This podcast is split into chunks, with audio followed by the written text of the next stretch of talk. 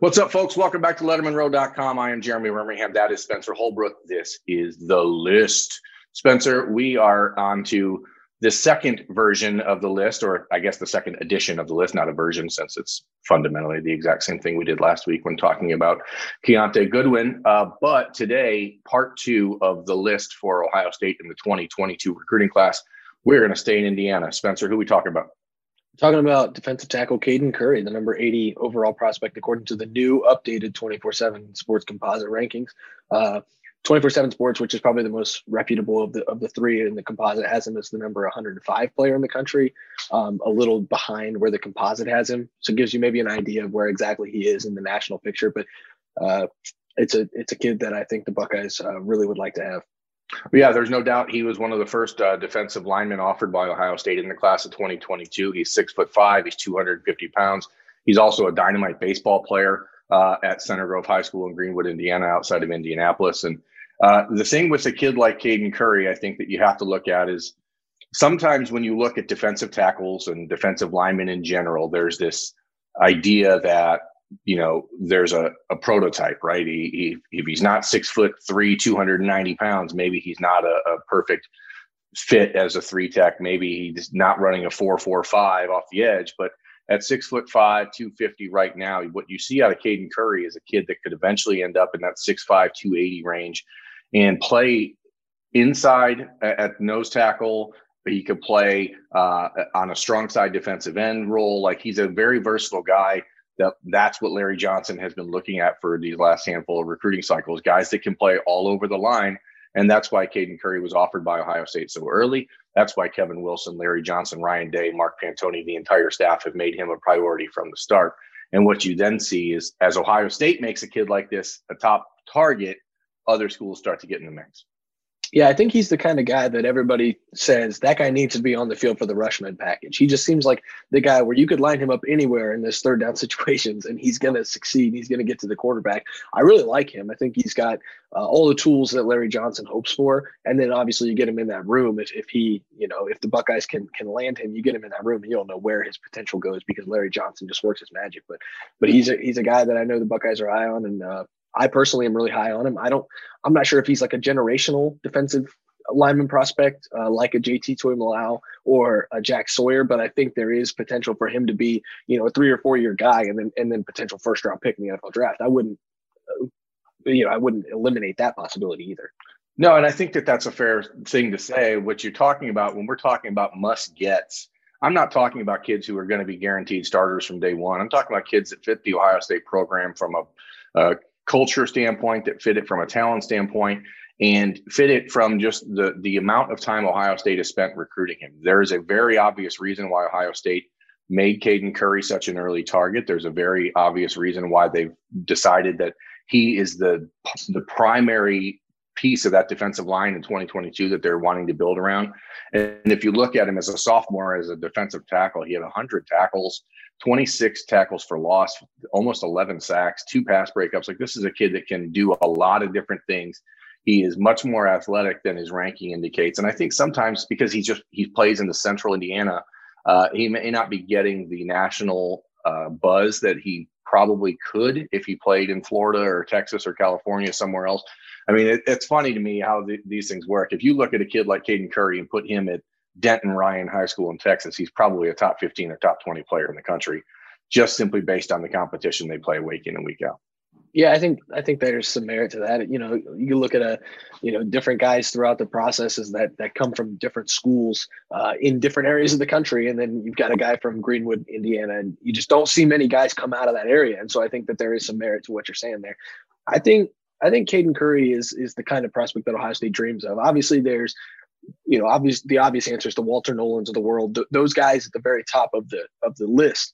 But then when Ohio State does its evaluating of these guys and understands who they are and what they what they are about, you know, Caden Curry just kind of fits the mold of what Ohio State wants in its program, especially when you, you can't really say they put a fence around the Midwest, but Ohio State rules the roost in the Midwest, and and to be able to to try to land a guy like Caden Curry from all the schools in the Midwest and the schools in, in the Southeast, I think it'd be a huge step forward for the program. Yeah, I mean, what you're looking at, main competition for Curry at this point is uh, Alabama, Notre Dame, Clemson are all very involved. And obviously, the, the idea here is that Notre Dame, which is you know the the home state school, uh, maybe have a little bit of an edge uh, in recent months with the addition of Marcus Freeman, the new energy that that's bringing to their defense, the focus on keeping kids like that away from places like Ohio State and Alabama. And you brought up someone like Walter Nolen, and there's a very good reason why we are doing the first, you know, part of the list of defensive tackles on Caden Curry, and it's because he is the right fit for Ohio State defense and the right fit for the program culture. As I said earlier, this is not uh, a kid like Walter Nolen, who you know the number one ranked player in the country by a lot of people's uh, estimation. That kid's not going to end up at Ohio State. I mean, I, I just I know he included the Buckeyes in his top ten a week ago, but spoiler alert, that kid is not going to be an Ohio State Buckeye. He is definitely not. So, you know, as you start to look down that list and who who really matches up with what the Buckeyes are looking for in on the field and off the field, uh, Caden Curry He's inside the, the geographical footprint that Ohio State really loves, that three mile or three hour radius of Columbus. He's a guy that Kevin Wilson, uh, you know, is familiar in that area and is, is helping out uh, in the recruitment. Um, and if you look at the defensive tackles in the country, he is the only one in the top 10, top 15, top 20, top in the top 15. There's only two guys that are from above the Mason Dixon line. That, that's the reality is if Ohio State wants to compete at a national level with uh, the Alabamas and Georgias and Clemson's moving forward, they're going to need to win some recruiting battles down south, but you have to win the ones that are up uh, in the Ohio State geographical footprint because defensive tackles just don't get built up here anymore. And that's just the way it is. I'm not entirely sure why that's the way it is. I don't know if there's something in the water that keeps, you know, Midwestern folk from having super large children. I, I don't know, but whatever it is, you don't find many six foot five, 260 pound athletes like Caden Curry in the in the Midwest anymore. Most of them are from the South. Most of them are from the Southeast or Texas, and that makes it very hard for Ohio State to recruit those guys. And yes, Ohio State's brand, Spencer, is bigger than pretty much anyone in the country. So they, they're going to get their foot in the door. But to burst it wide open, it's got to take a different type of person. Yeah, and like I said, Ohio State doesn't put a fence around the entire Midwest. That's impossible. But I think when you have a, a guy like a Caden Curry who is in the Midwest, and like you said, is one of these rare guys that just happens to be from this area, then you really have to to make the attempt and and put your best foot forward in a recruitment. I don't I don't think that's too much to ask from you know one of the top three programs in the country to try and lock down a, a guy close enough to to their home to be able to you know make a drive. So I think well the mid yeah exactly. Go ahead. Sorry, finish. I just no, you're fine. I just think that that's that's one of those things where you know you look at the outlook of this class and you look at you know who are the obvious answers for Ohio State at certain positions. We always look at in-state linemen. You look at you know is there a quarterback close by? Is there uh, you know who makes sense at which positions? Caden Curry just makes sense from every standpoint of defensive tackle for Ohio State. They could still swing and miss, and but but they're going to make a home run swing, and that's what's important here.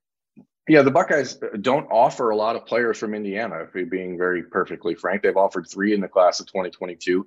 They offer kids that they think that they can get, and, that's sort of their approach around the country when it comes to uh, anyone. They, they don't offer kids just randomly if they don't think that there's a real opportunity. And maybe maybe I'll rephrase that. They don't spend time building relationships with kids that they don't really feel like they can get.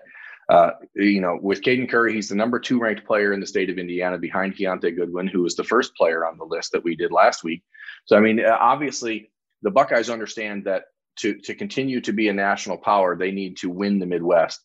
And so, as you mentioned, fighting against Notre Dame right now for the in state targets on the Irish board is going to be something really important. Notre Dame made the college football playoff last year, and uh, you know they they went out and improved their coaching staff by bringing in Marcus Freeman after Clark Lea left to go to uh, Vanderbilt as the head coach. So that battle is going to keep raging between Ohio State and Notre Dame until they get back on the field in a few years. And you look at Notre Dame; they won the battle for Joey Tanona, who Ohio State offered in the state, uh, and, and, they are fighting for Kiyaunta Goodwin and Caden Curry and um, and Demond Moore over in Fort Wayne. So it, it's it's turning into this thing where we've talked about Ohio State and Clemson in the last year plus about how they recruit a lot of the same players, but the Ohio State focus on culture fit, academics, and that kind of stuff in the last few years really means that they're running into Notre Dame quite a bit on the recruiting trail as well. And it does make it harder to win in the state of Indiana when Notre Dame is winning big as they have been. So uh, that's you know what makes this recruitment for Caden Curry really interesting. There is no timeline for a decision. He's a kid that has said over and over he'll commit whenever he's ready, but it seems like he has intentionally slowed down things in order to allow the dead period to to go away finally and for him to visit schools. Well, and let's not sleep on the fact, Berm, like you mentioned, Notre Dame and Ohio State will meet. They actually meet a year from September, like 2022, September 3rd, 2022. Notre Dame comes with a horseshoe, and that's that's a huge deal in the Midwest. I think that's something that could send some shockwaves through the recruiting world, depending on the result of that game. You know, if Ohio State wins that game going away, you know, the status quo kind of remains the same in the Midwest, and the Buckeyes can really put their foot down in the Midwest. If Notre Dame comes into Columbus and, and makes some noise there, you could see some recruiting momentum go different places. And that's rare for Ohio State to run into those kind of games. And so I think when you talk about Ohio State going against Notre Dame in these recruiting battles, it's going to be even more interested, interesting and a little more heightened when they meet on the field in the next two years.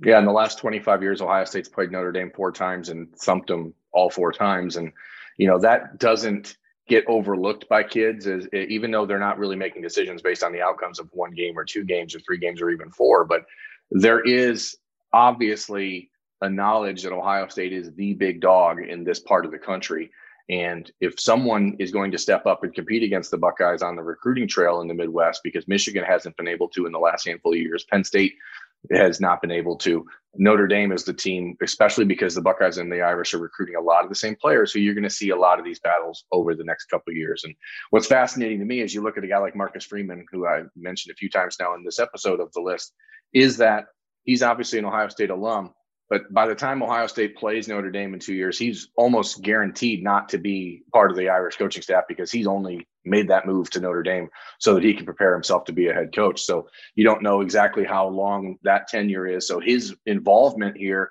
may be minimal because kids are savvy enough to understand that these assistant coaches and big time uh, defensive coordinators uh, like Marcus Freeman, young rising guys through the, the uh, you know business of college football, aren't going to be there long.